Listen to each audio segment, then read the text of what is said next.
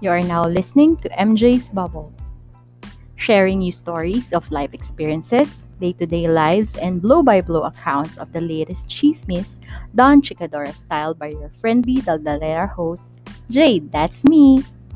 Come in and join me in my bubble as we talk, laugh, cry, and learn in today's episode.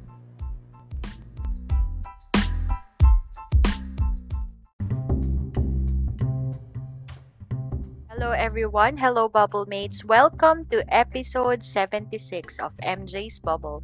My name is Jade and I'm your friendly Daldalera host. And as always, I hope you are okay wherever you are in the world. Nabigla ba kayo? Ako din eh. Biglaan lang to eh. Bigla ba namang holiday? So, bakit ba ako nagre-reklamo? Holiday na nga, galit ka pa. Ikaw na nga maging presidente.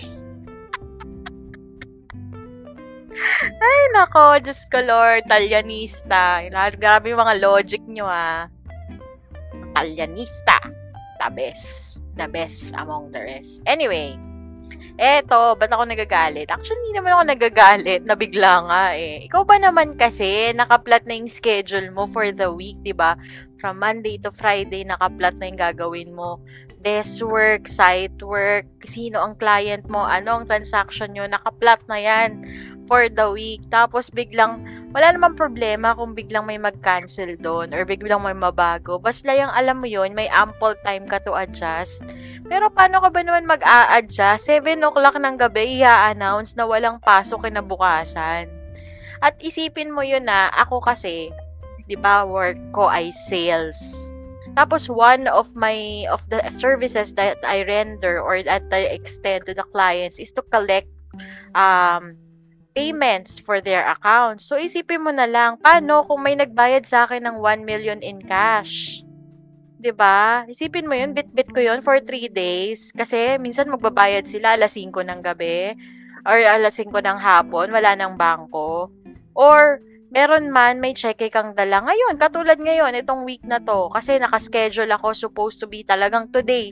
Tinuloy ko yung mga schedule ko today na magko-collect ako ng sangkaterbang PDC. O ngayon, nasa bag ko, nasa laptop bag ko yung sangkaterbang cheque. Yan. Yan kasi, nagre-reklamo ka, enjoy the holiday na lang. Eh, nakaka-enjoy ba yan?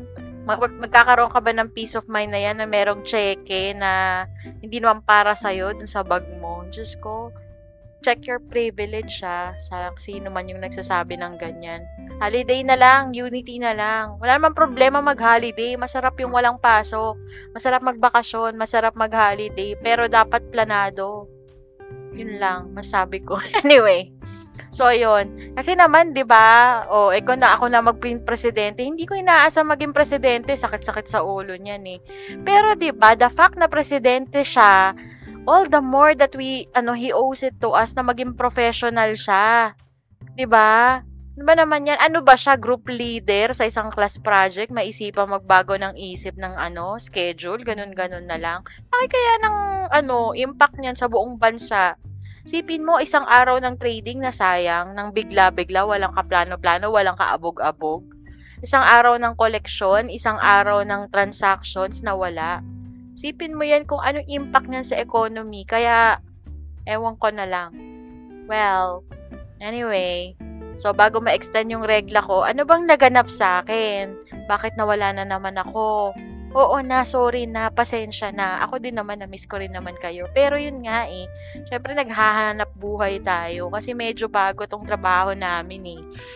Yes, parang lumalabas, parang promoted yung workload. Ganon, kasi parang instead of focusing sales on a certain region, parang mas malawak na literally yung reach namin. Kasi from projects, from north to south of the country, hinahandle na namin. So, yun. So, hindi namin kayang aralin yun isa-isa. So, schedule ng aral. And then, yung marketing and everything. Basta lahat ng aspect ng sales and operations, ginagawa namin. So, yun. That's why, hindi ko maisingit tong ating itong aking passion project kasi syempre kailangan natin maghanap buhay. Alam ko naman naiintindihan niya 'yung pagiging mukhang pera ko eh. At syempre, I need to be a nanay. So, syempre, hindi ko pwedeng pagurin 'yung sarili ko at baka bumigay 'yung katawang lupa ko. Alam niyo naman, nanay ako. Bawal akong sumagad, bawal akong magkasakit, at lalong-lalo, bawal akong mamatay, di ba? Ayun. So, bawal din ako nabibigla, charot, kasi nasisira yung mga plano ko. Di tayo pwedeng walang plano, anyway. So, yun. Ano nga ba yung kinabigla ko? Actually, madami. So, syempre, maliban dun sa gulatang holiday today, at talagang mainit yung ulo ko sa holiday today. Hindi dahil na mainit yung ulo ko dahil ayaw ko siya. Kasi nasira yung schedule ko talaga. Naiinis ako. Anyway, so medyo madaming nang kakagulat na bagay for me for the past few days. Ito yung number one. Out of the blue, may biglang nangutang sa akin. Ang damot mo naman, ba't ayaw mo magpautang? Oo, madamot talaga. Actually, personally, hindi ako madaling magpautang. Kasi, ang backstory ko ay, while growing up, medyo lumaki kami sa utang. So, hindi maganda yung feeling na lumiliit yung mundo mo dahil sa utang. Actually, hindi naman ako yung nangungutang, yung mom ko. Tapos, parang, dahil nga doon, pagdating ng sweldo, pambayad ng utang. So, parang cycle siya na hindi masaya, yung parang ganun. Tapos, ayun, dumarating na yung 13th month, half noon, pambayad na ng utang. So, instead of may enjoy mo, wala, parang dadaan lang siya, literal, parang ganun. So, sinabi ko sa sarili ko na I'll do my best kahit magdildil ako ng asin, as long as wala akong utang, which is, ganun kasi yung nangyari sa amin ni husband. Sila naman, maganda naman yung sila. Kung kami lumaki kami sa utang, sila naman, hindi sila mahilig mangutang. So, sila husband, ang value system nila. Kahit manahimik sila, kahit sila, yung parang, ito yung saying na habang maiksi ang kumot, matutong mamaluktot, kapag humaba na, saka na mag-unat-unat, or kapag nakaluwag na, saka na mag-unat-unat. Ganun sila for the longest time. So, hindi sa kanila, very foreign sa kanila yung ipapangutang mo yung paglalakwatsa, yung pag-ano. Pag wala sila, wala. Tigil. Manahimik ka, ganun. So, nung nag-join ako sa family nila, so mas nag-dominate yung ganong values with regards sa pera. So, kapag wala kang pera, tumahimik ka. Pag meron kang extra, edi go, gumora ka. Pero pag ano talaga, manahimik ka. So, yun yung personal belief ko with regard sa pangungutang. Hindi mo kailangang ipangutang ang mga bagay na hindi naman importante. Pero, what if nangutang sa akin about survival? About everyday needs and everything. So, yun nga, papasok din ako sa ganun. Kasi nga,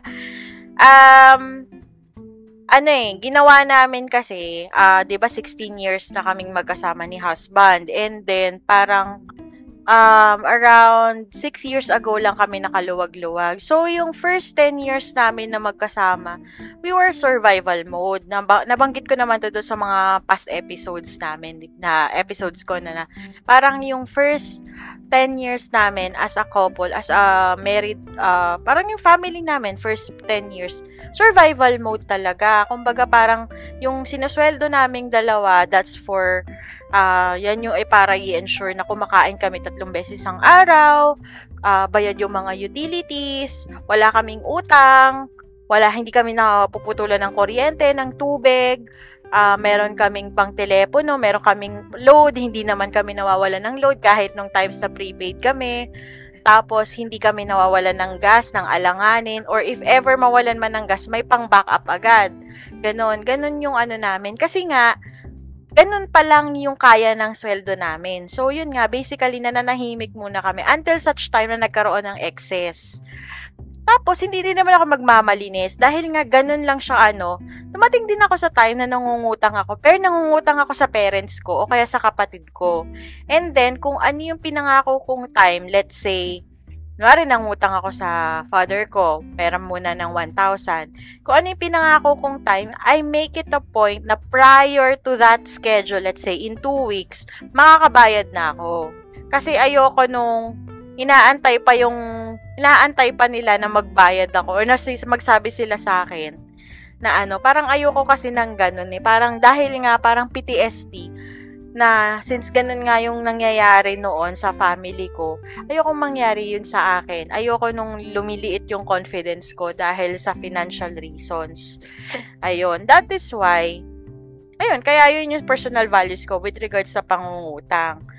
So, naging ano ko rin yun na hindi rin ako pwedeng magpautang kasi unang-una, you cannot give what you don't have.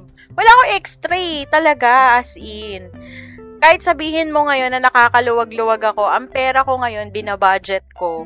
Budget na budget ang pera ko ngayon. So, kung, ayan, ito na naman tayo, survival mode. Kung ano yung mga kailangan ko for survival, kung ano yung mga nakaplot kong savings, diyan nahahati ang pera ko. Kung ano man yung in-excess doon, yun yung pang ano ko, yan yung pambili ko ng makeup, yan yung pambili ko ng pang TikTok shop, yan yung from time to time na Shopee, at kunwari, pag mayroon pang extra, yan yung pang kape ko or pang mamalus ko.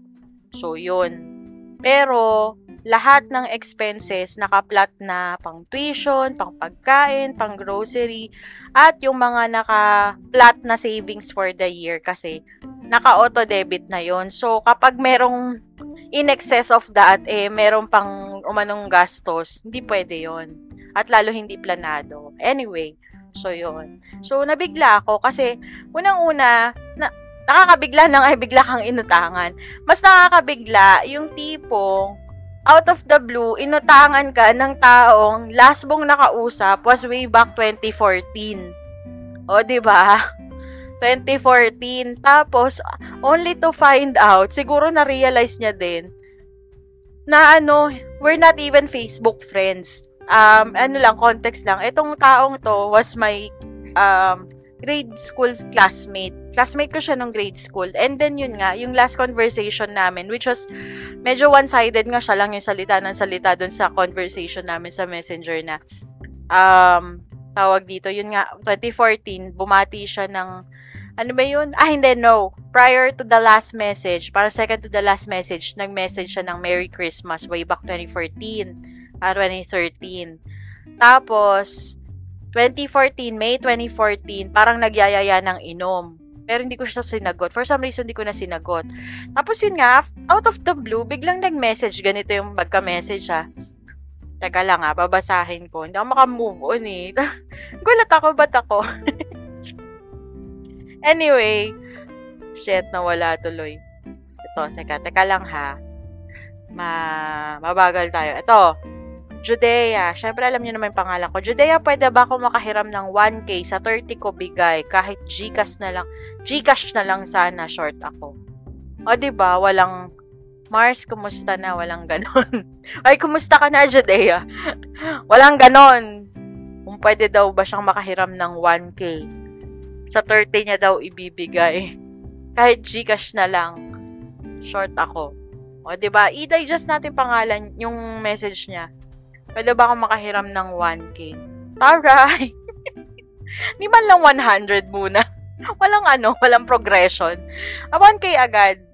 Tapos, ito, dito ako naiinis. Hindi ko siya masagot kasi. Hindi ko masagot yung message kasi baka, niisip ko, baka tinatarantado ko. Sa 30 niya daw ibibigay. Niisip ko, wala namang 30 ng February. Tapos, sabi mo ng hindi sa February niya ibibigay. Kailang 30 yun? Kasi may March 30, April 30, May 30, June 30, hanggang December 30. Tapos, marami pang magiging 30 sa 2024, 25, 26, and so on and so forth. So, kailan? Tapos, kahit GCash na lang. Ay, taray. Kanya pa yung payment. Yung, alam mo yun, yung inabala ka na, yung alam mo yun, yung parang ginulat ka na nga sa pangungutang, aabalahin ka pa. And, yun nga, short daw siya. So, what? It's not my fault. Feeling ko sa iba more sa inyo mayayabangan man sa akin. Pero, di ba, parang nakakagulat eh. Alam mo yun, ganito ako, may ganito akong moment. Bago ko siya replyan, ginawa ko yung mga friends ko na grade school friends ko na may GC kami. So, nagtanong ako, because minessage ba kayo ni ganito? Sabi, hindi sila, parang ano, kasi minessage ako eh. Sabi, ano ba yun? Di, ni-screenshot ko. Di tawa sila, may natawa lang sila. Sabi, ayos ah. Sabi, siga ah. Tapos ganon. Tapos sabi niya ganon. Sabi ko, hindi ko alam ko, tinatarantado ko. Unang-una, walang February 30. And so, yung mga, kung hindi man February 30 yan, tawag dito, maraming 30 na susunod. So, ano yun? Sabi kong ganon. Niisip ko pa kasi baka may trend na gano'n na parang mangungutang tas kunwari 30 parang siguro joke time. Ayun. So, sabi nila parang wala, natatawa lang sila. So, yun.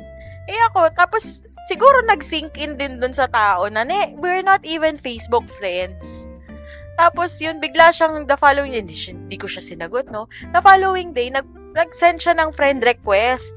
So, hindi ko rin alam kung i-accept ko hindi. Dinilit ko na lang. Kunwari, hindi ko alam. Tapos, pero prior to that, chinek ko muna yung profile niya. Aba, nang makita-kita ko, lang iya. Vlogger pala si Tanga. Diba? At nagmamonetize siya. Parang nagpapasend ng stars. Kasi, diba, para for you to be activated na, tama ba? Correct me if I'm wrong, ha? Pag nagla-live ka ba, for you to collect stars, diba, dapat may certain number of viewers and followers ka muna. So, ibig sabihin, may following to. Tapos, yun nga, parang meron pa nga siyang binabati doon sa isang live niya. Kasi, binavalidate ko, baka naman talagang kailangan. So, hindi naman ganong katigas yung puso natin, no? Binalidate ko din naman, baka naman kailangan niya talaga whatsoever. Hindi, Puro pagko-content yung nandun sa ano niya, sa account niya, Tapos, yun nga, meron pa siyang binati sa live niya na parang may Patreon. Taray, may Patreon. Buti pa siya nakapag-monetize, diba? Tapos nakita ko rin, may TikTok account din siya. May following siya sa TikTok So parang niisip ko for the ano to, parang i-content siguro ko ni Gago. Bahala ka dyan, nauna na ako sa'yo. Kinontent kita. Anyway, so yun. Pero ano ba?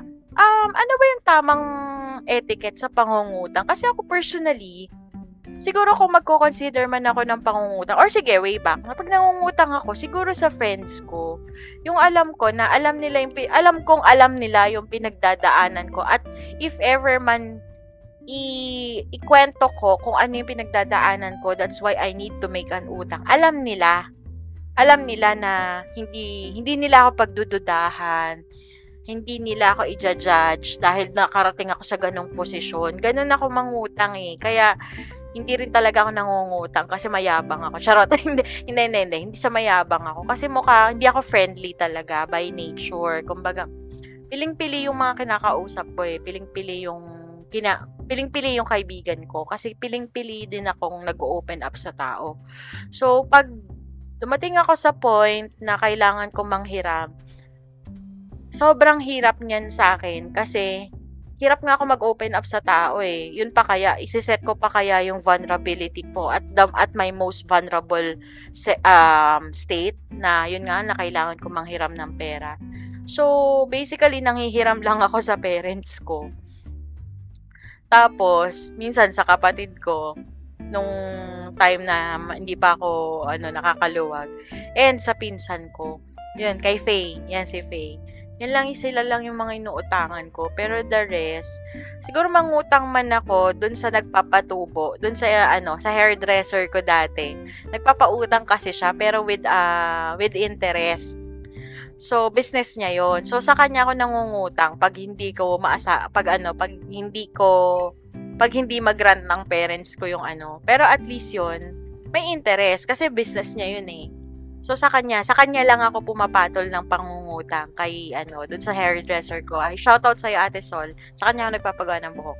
So, yun. Kung gusto nyo magpagawa, nag-home service siya. Anyway. Ayun. So, dun lang. Kasi very, very takot ako maging vulnerable sa ibang tao. Kahit sabihin mong kakilala kita, pero if I cannot vulnerable with you, ibig sabihin, hindi kita pwedeng utangan. Yun. Anyway. So, yun. Kayo ba? Ano ba yung etiquette ninyo sa pangungutang? Can you share? pwede nyo akong i-message sa Facebook page or sa comment section if ever pinost natin tong link na to. Or pwede din naman sa IG, DM nyo ko. Paano ba kayo magpautang? And if ever dumating kayo sa situation na yun, paano kayo mangutang? Kasi baka mamaya, masyado ko lang ina-apply yung personal values ko dun sa scenario na parang naging blind ako to consider kung ano yung pangangailangan niya. Kahit sabihin mong nag-investigate din naman or I made my due diligence. Pero baka naman kasi nabubulagan din ako that time. So yun, turuan nyo ko, tulungan nyo ako maging mabuting tao. Charot. Anyway, so yun, yun yung unang kinagulat ko, which is, wala lang. Parang, anyway, so turuan nyo ako. Di ko rin alam kasi ako talaga may PTSD ako sa pangungutang. Yun. So, yung pangalawang kinagulat ko this week was with a client.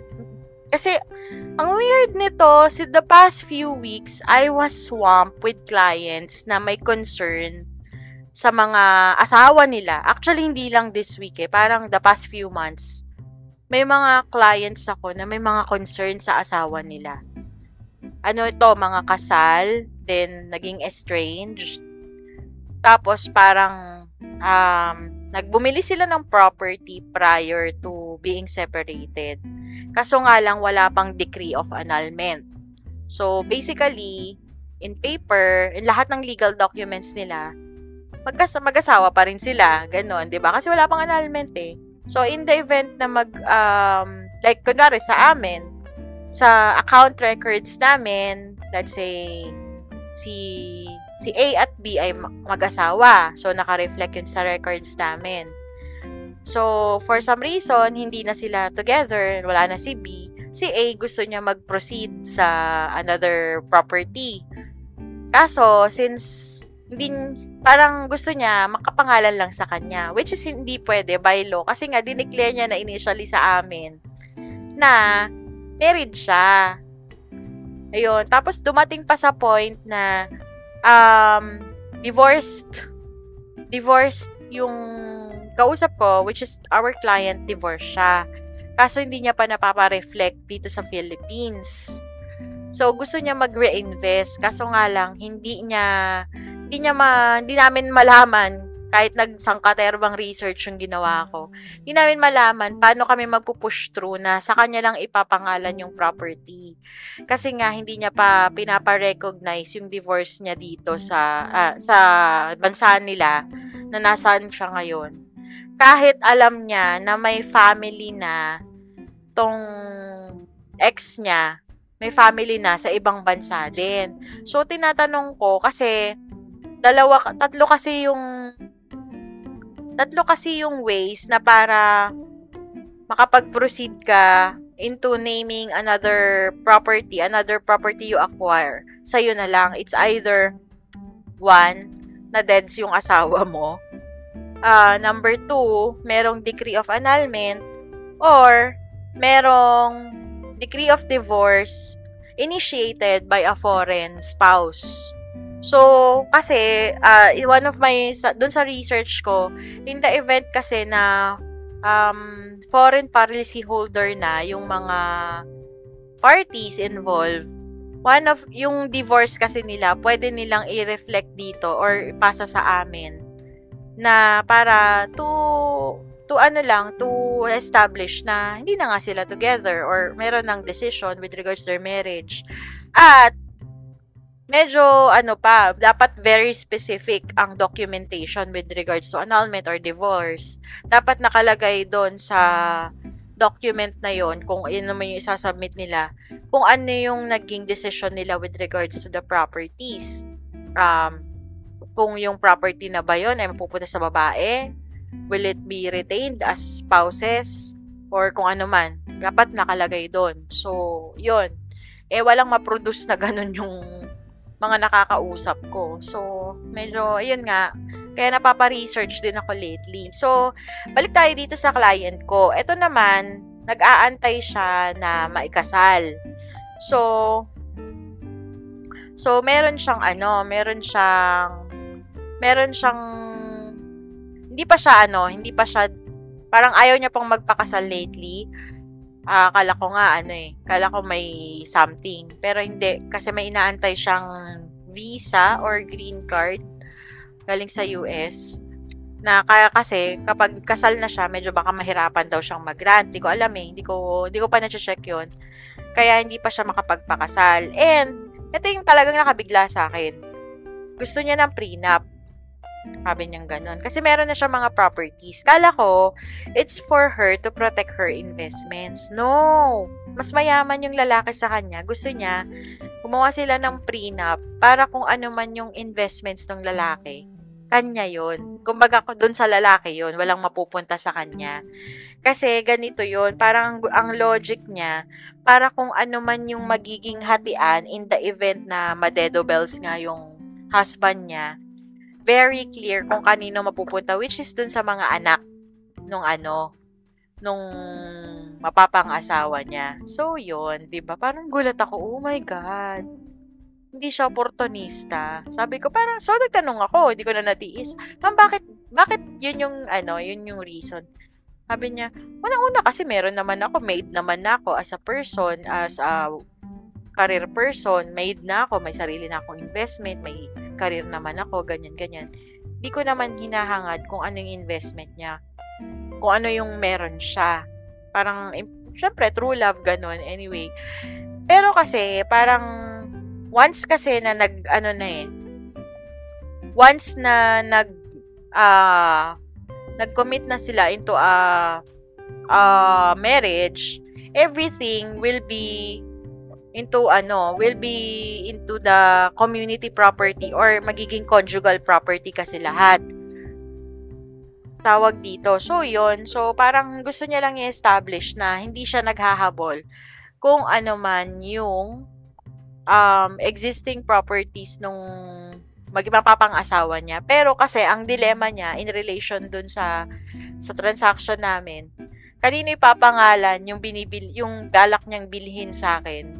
Kasi nga, ikakasal pa lang sila. Sabi ko, ma'am, pwede naman kayo together. Kasi meron naman din kami na mga clients na hindi sila pwede ikasal kasi same-sex sila. Pero, partner sila. Kumbaga, parang life partner sila. So, nakapangalan sa account is dalawa sila. Naka-end. Ganon. So, yun. Problem solved. So, yun ang naman ang ano.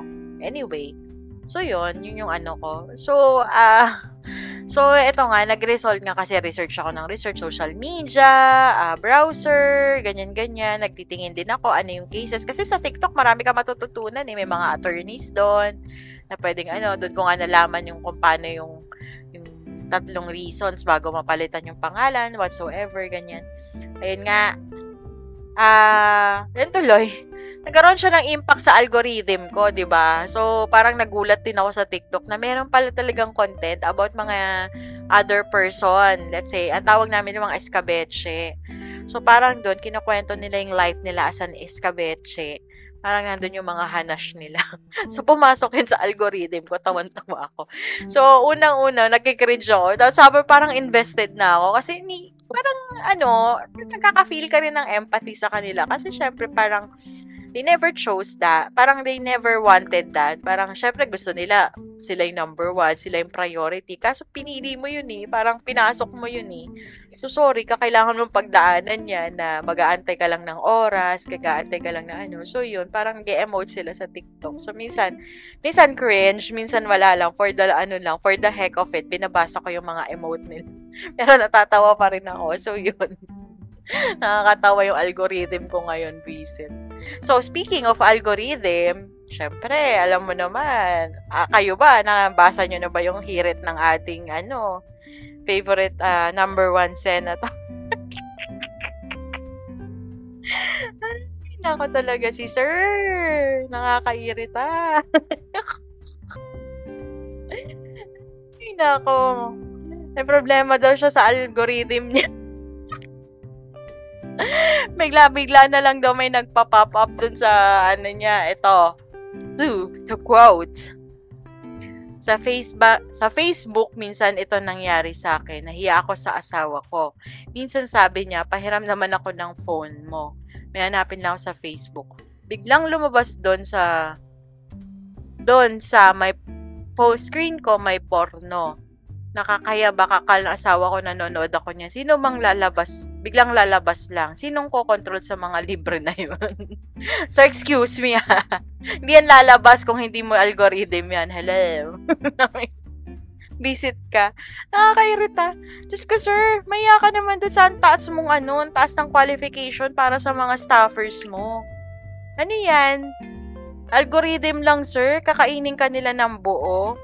Or worse, sir, ito yan, oh. Algorithm lang, hindi nila na-explain sa'yo. My God. Or, ito pa pala, this is the worst. Hindi ka ba kinokorrect ng asawa mo in private? Pwede ba content creator kayong pareho? Bakit parang bago sa'yo yung algorithm? Parang, oh my God, sir. OMG. Lang, masabi ko.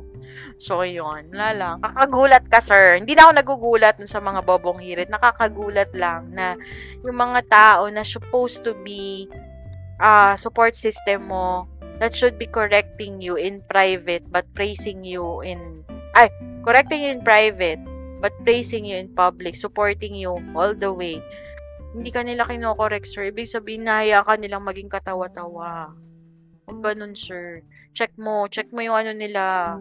Huwag ganun. Dapat, sir, kahit masakit, dapat kinokorek ka nila. Kasi, para sa'yo yun eh. Public figure ka eh. Anyway, nagmagaling ako, diba? Anyway, so yun, bago ko maputukan na ugat kay sir.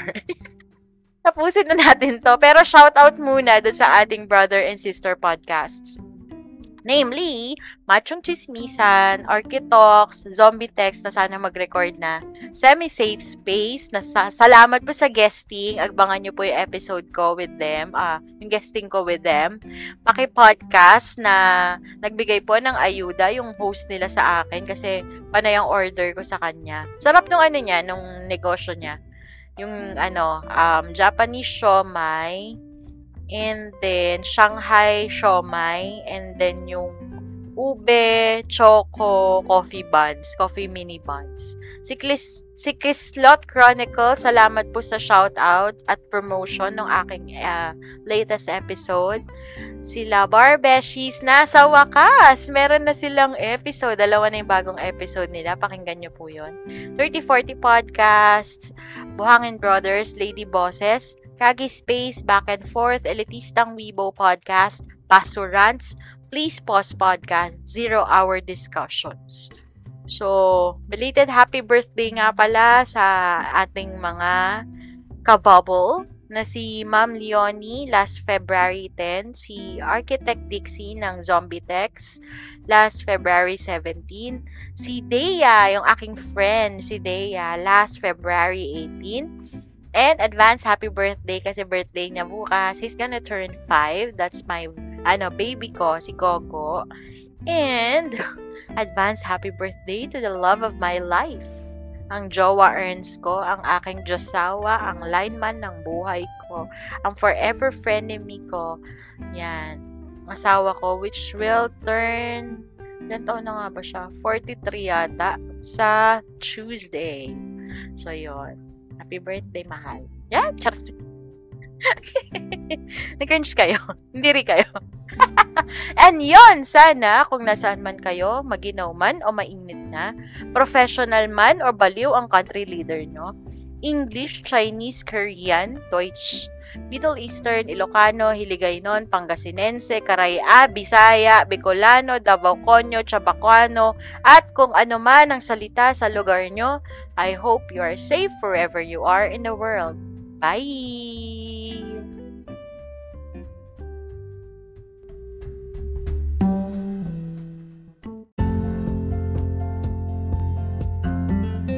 Naaliw ko ba sa episode today? Aw, thank you! For your comments, suggestions, or violent reactions, kindly message me at my FB page, MJ's Bubble Podcast, or my IG account, @MJT, that's EMJAYET. palike and follow na rin po para makita ninyo yung excerpts or clips ng bawat episodes.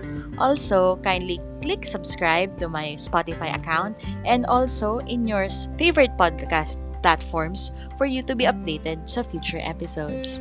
Bye!